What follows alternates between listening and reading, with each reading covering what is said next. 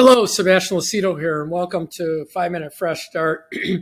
Again, we're continuing our series on being one. John chapter 20, uh, 17, verse 20. I do not pray for these alone, but also for those who will believe in me through their words, that they all may be one, as you, Father, are in me, and I in you, that they also may be one in us, that the world may believe that you sent me. And the glory which you gave me, I've given to them, that they may be one, just as we are one and and you have sent me and have loved me love them as you have loved me okay? So essentially again we're you know the trinity is three acting as one. Marriage is two acting as one.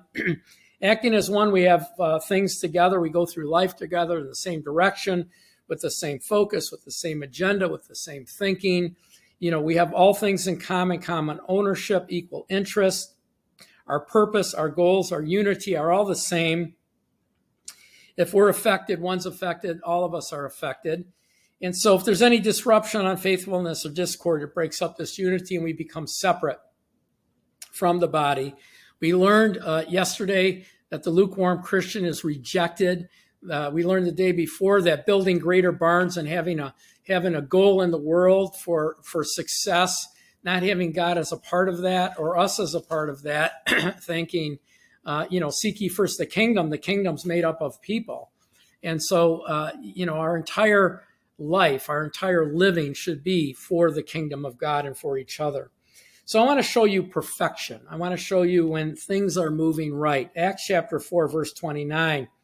It says, Now, Lord, look at their threats. Because they're under threats, because they're under persecution, it says, Now, Lord, look at their threats and grant to your servants that with all boldness we may speak your word by stretching out your hand to heal, and that signs and wonders may be done through the name of your holy servant Jesus.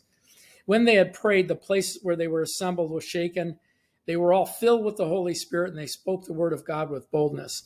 So they're in one unity here. You're going to see that. It says, Now the multitude of those who believe were what? One heart, one soul. That means one thinking, one mind.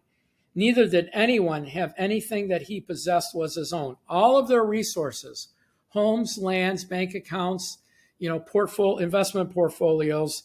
Everyone that that was there, all the things that were, were possessed were not their own, but they had all things in common. With great power, the apostles gave witness to the resurrection of Lord Jesus, and great grace was upon them all.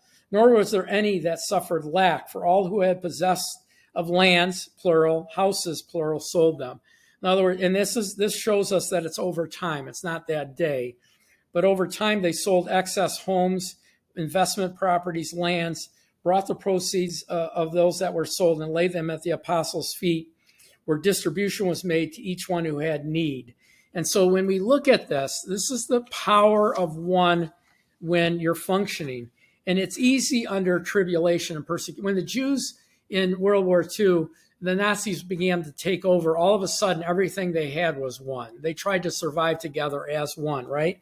We need to have that ahead of time because we have the Spirit of God in us. You know, they prayed and worshiped together in one heart and one accord. The physical presence of God came in because of their unity. They were filled with the Holy Spirit, and you know it's a separate teaching, but we're refilled with the Holy Spirit continually, so our lamps don't go dry. They, they, you know, uh, this wasn't an event; it was a movement. Uh, they taught differently. They sold things. Time elapsed they continued. They had all things in common. The focus was the body of Christ on earth because we're one with God in heaven because we're one.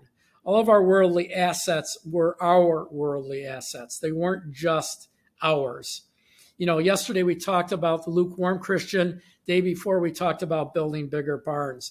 Anyone that had need, need it was eliminated because the, the church provided for any lack there was you know and so this spread this this is perfect unity.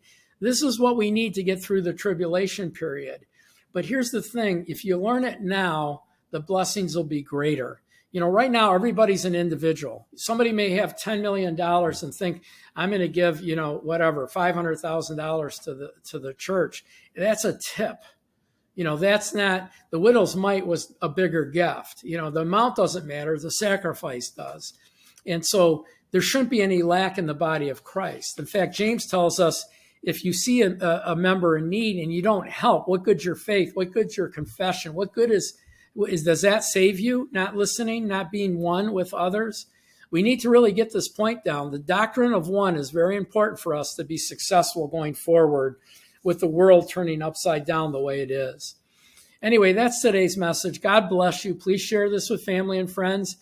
Please pray, if those of you listening, please pray about joining us as a partner for 10, 20, 25, 50 bucks or more a month to help us on our journey to teach God and His Word. God bless you guys and have a great, great day. Thanks for watching.